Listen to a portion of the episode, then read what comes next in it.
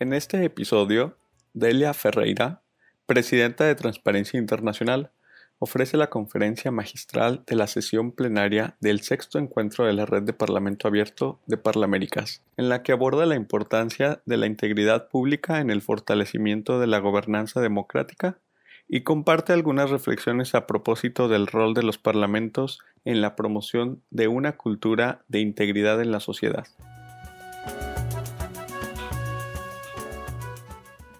A logistic announcement. Um, the organizers has, uh, have asked me to speak half of my presentation in Spanish and half in English, uh, taking into account uh, the, the majority of, of the members of this uh, uh, meeting. So I will speak first in Spanish and then I will turn to English.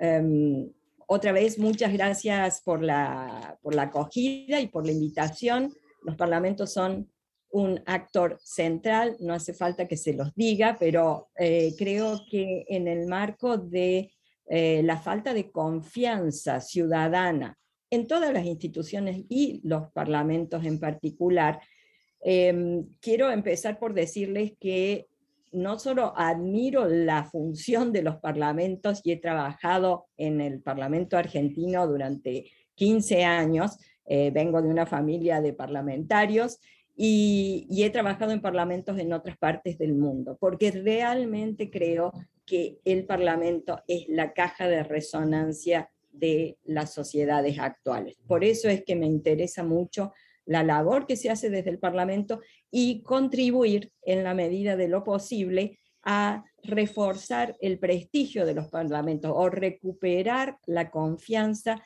que los parlamentos, no solo en nuestra región, sino alrededor del mundo, han perdido. Y obviamente esa falta de confianza en la política y en los políticos eh, es algo que está vinculado en todos los estudios eh, que se hacen a nivel global con el fenómeno de la corrupción. Con un error eh, repetido, se piensa que toda la política es corrupta o que todos los políticos son corruptos. Yo suelo decir que no hay ningún planeta llamado corruptón del cual hayan caído en, nuestra, en nuestro planeta Tierra personas que se dedican solo a la política.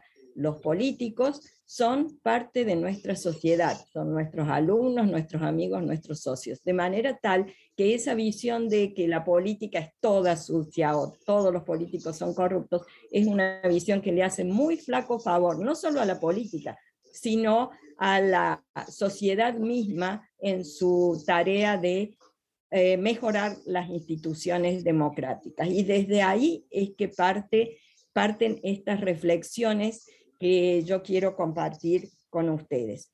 Pienso que en el caso particular de los congresos, por algunos estudios que he hecho en mi función de consultora, em, la percepción o la falta de confianza en los congresos y en los parlamentarios no está tan vinculada al tema de la corrupción como a otros aspectos que hacen a la vida parlamentaria en particular y que sin duda contribuyen a, esa pérdida de confianza. Me refiero, por ejemplo, a la percepción de ineficacia de los congresos a la percepción de lentitud de los congresos para atender la agenda más prioritaria de las sociedades.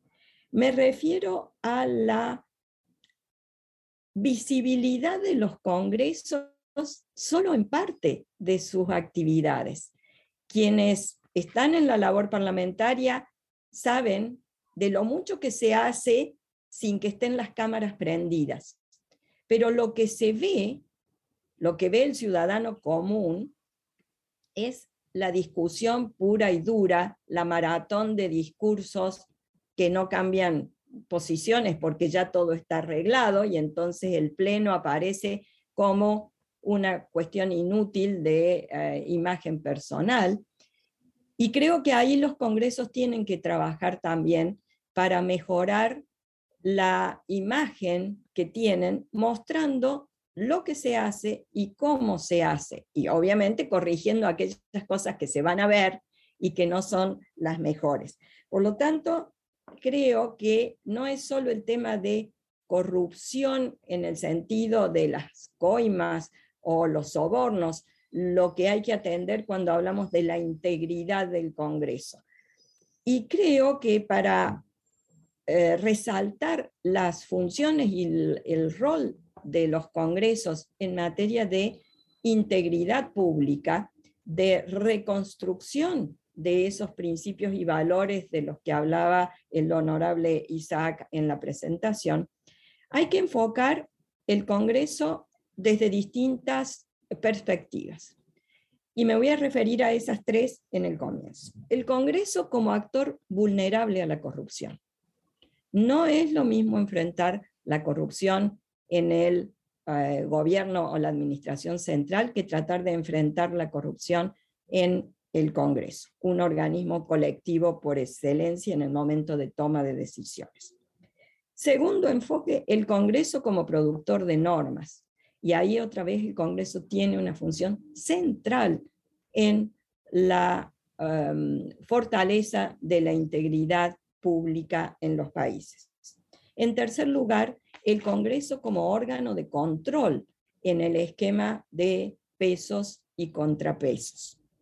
En cuanto al Congreso como actor vulnerable a la corrupción, hay algunos eh, estudiosos que sostienen que mm, cuando se trata de decisiones tomadas por el Congreso, hay muchísimo más riesgo de corrupción que cuando el Congreso delega sus facultades en el Ejecutivo y el Ejecutivo decide.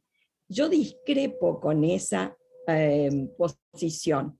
Creo que el Congreso, em, por ser un órgano de decisión colectiva, exige un mayor esfuerzo para quienes estén dispuestos a, para hablar con toda claridad, pagar por una decisión, pagar por un voto.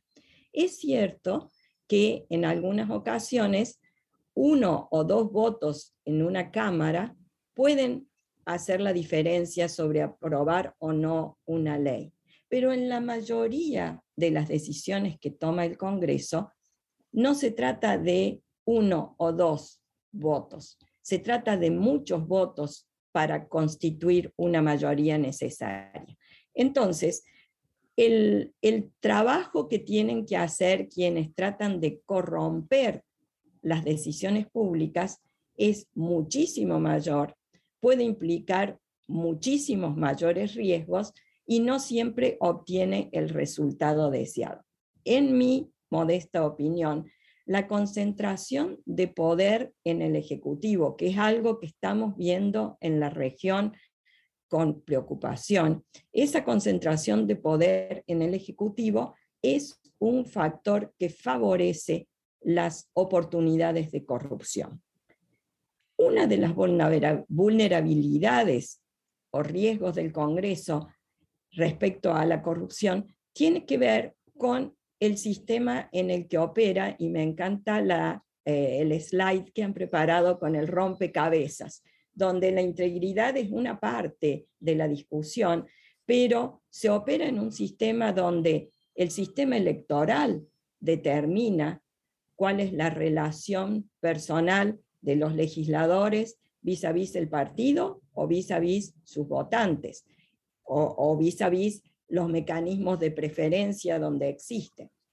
El sistema político de distribución de poderes también afecta o no el grado de riesgo a la corrupción por parte de los parlamentos.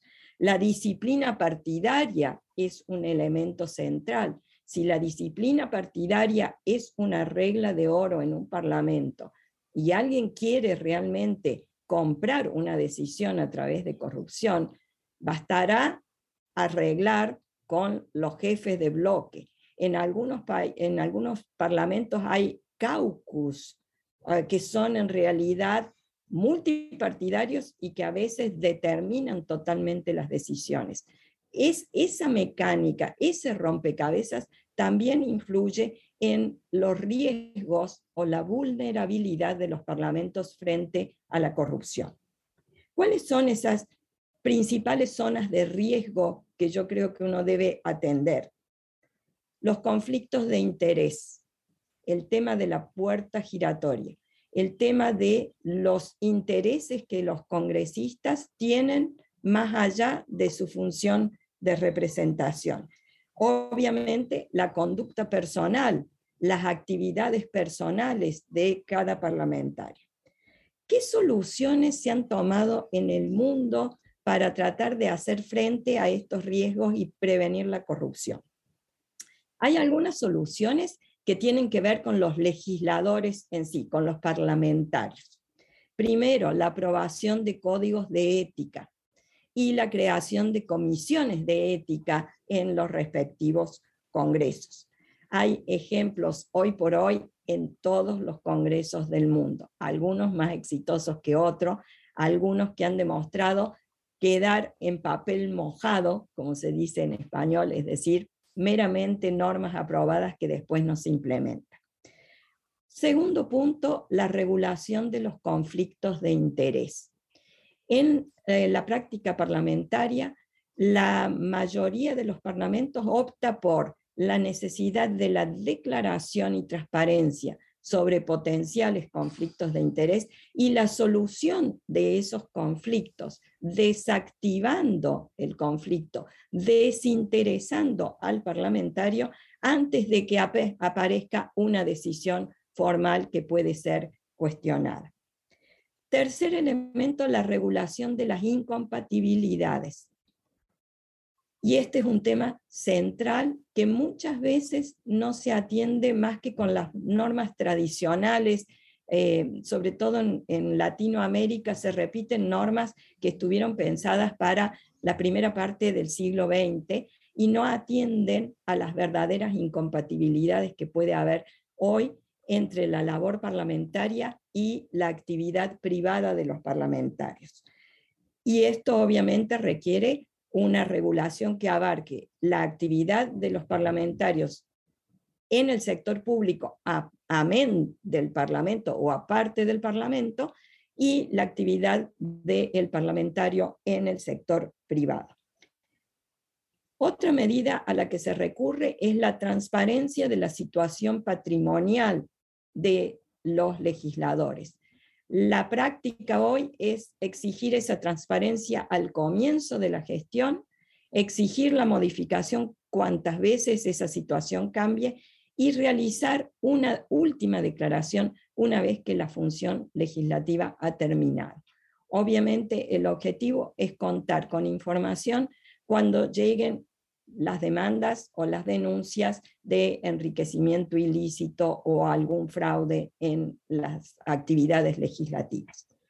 La limitación del uso de recursos en las campañas, la limitación de gastos en las campañas políticas suele ser otro elemento utilizado para tratar de liberar a los congresistas de la presión cuando llega el momento de la reelección y en la mayoría de los países la reelección de parlamentarios está permitida casi ad eternum o por lo menos con alguna limitación de mandatos, pero siempre existe la posibilidad de la reelección, lo que los pone en una situación de necesidad para financiar sus campañas.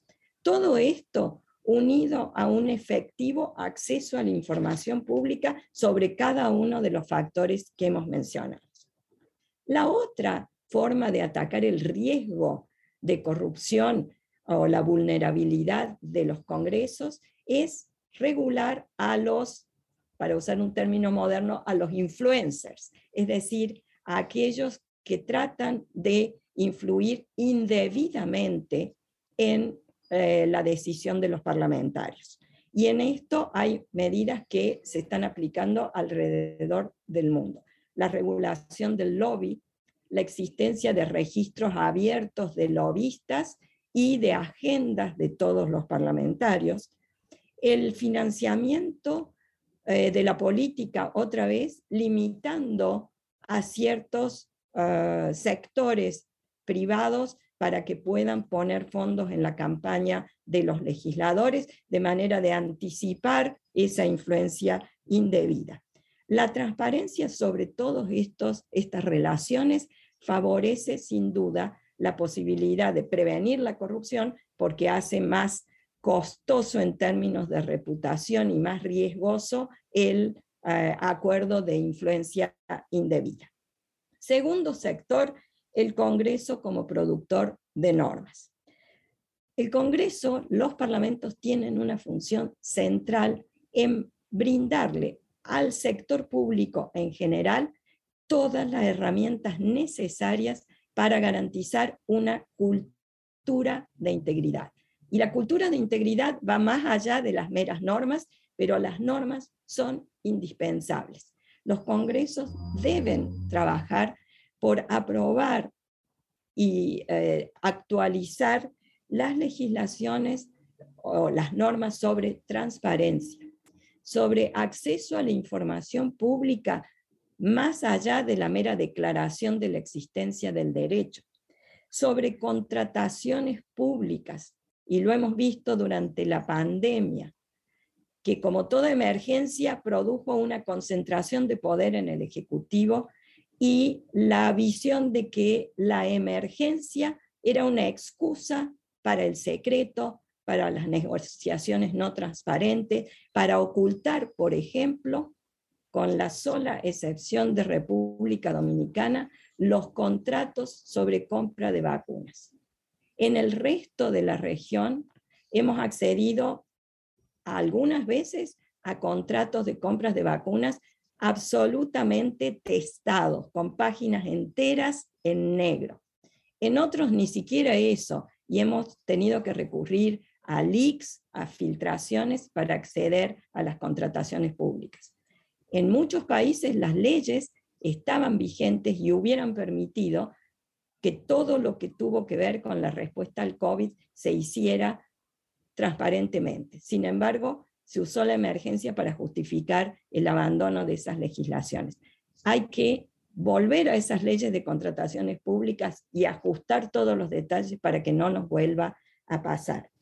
Obviamente, la sanción y actualización de una ley de ética pública y, sobre todo, la aprobación de leyes procesales y de procedimientos de organización que permitan poner fin a la impunidad, que contengan sanciones apropiadas para que quienes eh, participan en actos de corrupción sufran las consecuencias de esos actos. En general, la corrupción eh, genera consecuencias para las víctimas y las víctimas son los ciudadanos. Hay que ajustar los mecanismos legales para que la implementación y aplicación de las leyes garantice que quienes participan en la corrupción sean sancionados apropiadamente. Esta función del Congreso creadora de normas sobre ética, es parte de lo que yo llamo la juridización de la ética. Los que son abogados aquí, estoy segura que hay muchos, eh, estudiamos en el primer año de la facultad la diferencia entre la ética y el derecho, entre la moral y la ley. La moral y la ética son autónomas, son normas que nosotros aceptamos como obligatorias y las cumplimos voluntariamente. Cuando los consensos básicos sobre los valores en la sociedad están quebrados, cuando no está claro lo que está bien y lo que está mal, las sociedades recurren a poner en ley, a dar la fuerza de ley a esas normas éticas que antes eran un simple apretón de manos o la simple conciencia de cada uno de lo que está bien y lo que está mal y actuar en consecuencia. El Parlamento británico, y estoy hablando de una democracia consolidada, hace muchos años enfrentó, sigue enfrentando hoy conflictos de estos de los que estamos hablando, pero hace muchos años enfrentó un conflicto de soborno, lo que hizo que la respuesta fuera la creación de una comisión. La comisión estaba presidida por Lord Nolan y dio pie a la primera ley de ética pública y al, análisis de cuáles eran los deberes y reglas que había que transportar de la mera ética a la legislación. Y cuando Lord Nolan presenta el, el reporte al primer ministro británico, cuenta que lo primero que hicieron fue hacer una encuesta entre los parlamentarios británicos, preguntándole cosas que tenían que ver con los escándalos que se estaban ah, descubriendo. Por ejemplo, ¿está bien o está mal usar el edificio del Parlamento en Westminster para casamientos, fiestas privadas, reuniones familiares de los legisladores? ¿Está bien o está mal que el legislador le pase al presupuesto del Congreso la factura de su jardinero o de la tintorería de su familia o la lavandería de su familia. Una serie de preguntas. Y Lord Nolan dice cuando se dirige al primer ministro, después de todo lo que hemos analizado, está claro que los parlamentarios no tienen claro lo que está bien y lo que está mal, por lo tanto lo vamos a poner en una ley.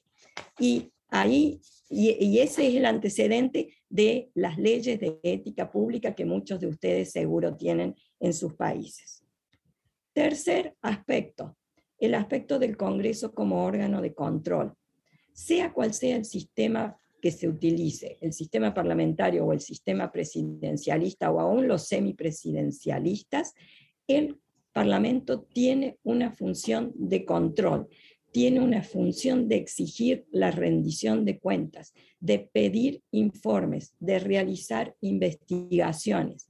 En muchos de los parlamentos, los organismos de control estatal, como las auditorías generales, están en la órbita del Parlamento para garantizar independencia respecto de la administración que ejecuta el presupuesto.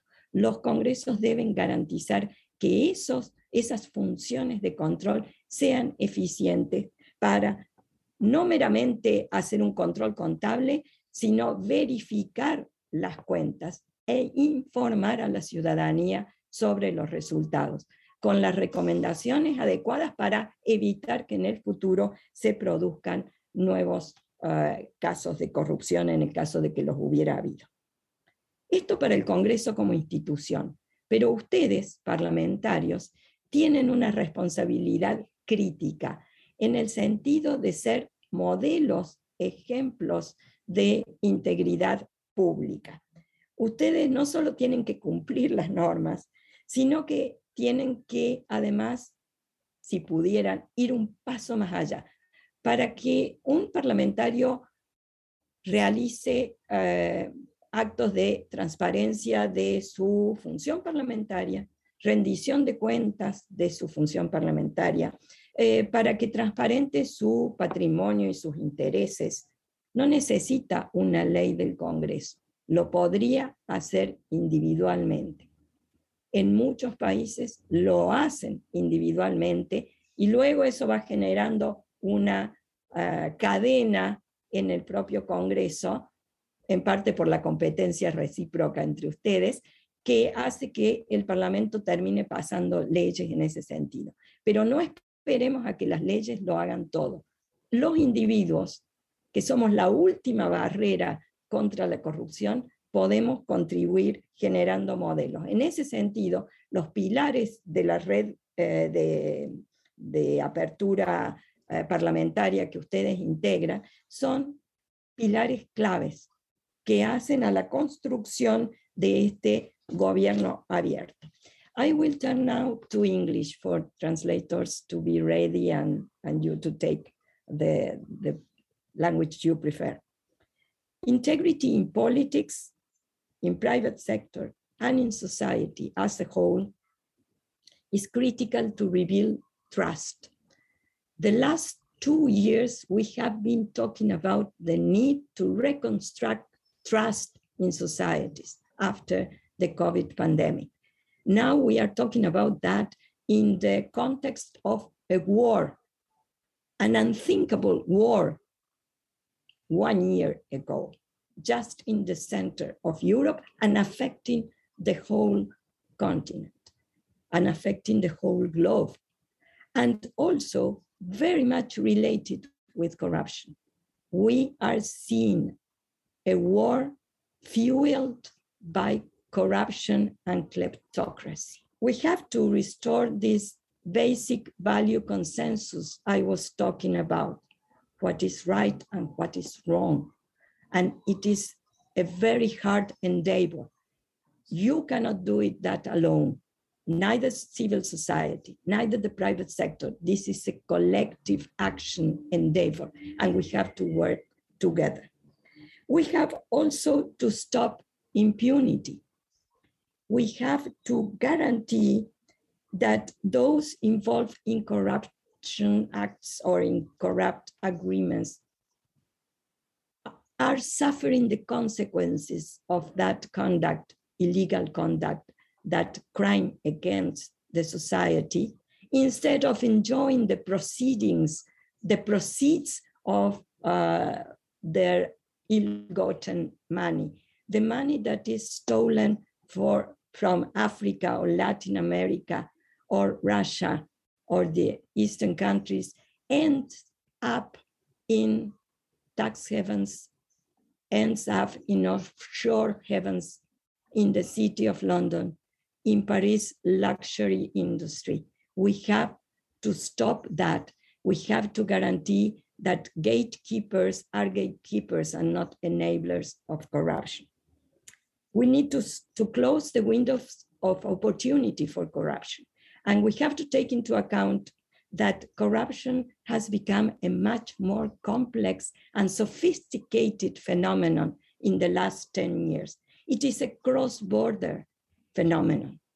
It is a transnational phenomenon. The traditional rules that were created in order to fight corruption are no longer efficient to put an end to corruption.